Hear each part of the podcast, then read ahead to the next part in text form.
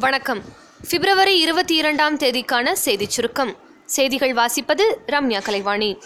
நாடு முழுவதிலும் உள்ள காஷ்மீர் மாணவர்களுக்கு பாதுகாப்பு வழங்கும்படி உச்சநீதிமன்றம் இன்று உத்தரவிட்டுள்ளது. தமிழகத்தில் மக்களவைத் தேர்தல் பணிகள் தொடர்பாக அரசியல் கட்சிகளுடன் தமிழக தலைமை தேர்தல் அதிகாரி திரு. சத்யபிரதா சாஹூ ஆலோசனை நடத்தினார். நூற்றி ஐம்பது டன் அளவிலான திடக்கழிவுகளை கொண்டு டெல்லியில் ஏழு ஏக்கர் பரப்பளவில் உருவாக்கப்பட்ட உலகின் ஏழு உலக அதிசயங்களின் மாதிரிகள் அமைந்துள்ள பூங்காவை மத்திய உள்துறை அமைச்சர் திரு. ராஜ்நாத் சிங் திறந்து வைத்தார்.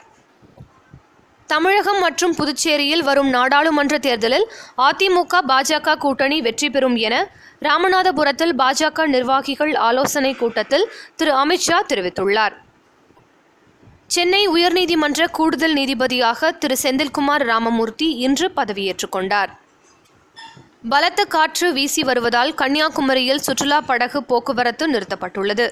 இதையடுத்து திருவள்ளுவர் சிலை விவேகானந்தர் மண்டபத்திற்கு சுற்றுலா பயணிகள் செல்ல தடை விதிக்கப்பட்டுள்ளதாக பூம்புகார் கப்பல் நிர்வாகம் தெரிவித்துள்ளது. சென்னை மெட்ரோ ரயில்களில் இலவச வைஃபை நெட்வொர்க் வசதி மார்ச் மாதம் முதல் வழங்கப்படுகிறது.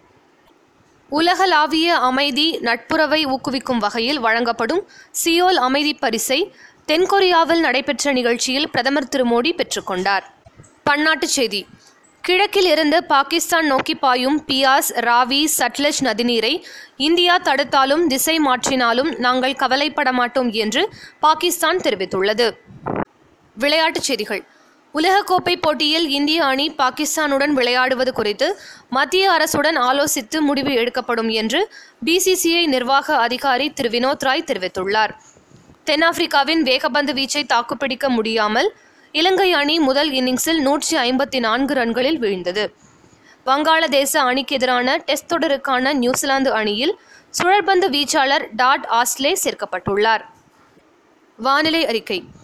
கடந்த ஆண்டு தமிழகத்தில் வழக்கத்திற்கு மாறாக மழை குறைவாக பெய்துள்ளதால் தற்போது வெப்பநிலை அதிகமாக உணரப்படுவதாக சென்னை வானிலை ஆய்வு மைய இயக்குனர் திரு பாலச்சந்திரன் தெரிவித்துள்ளார்.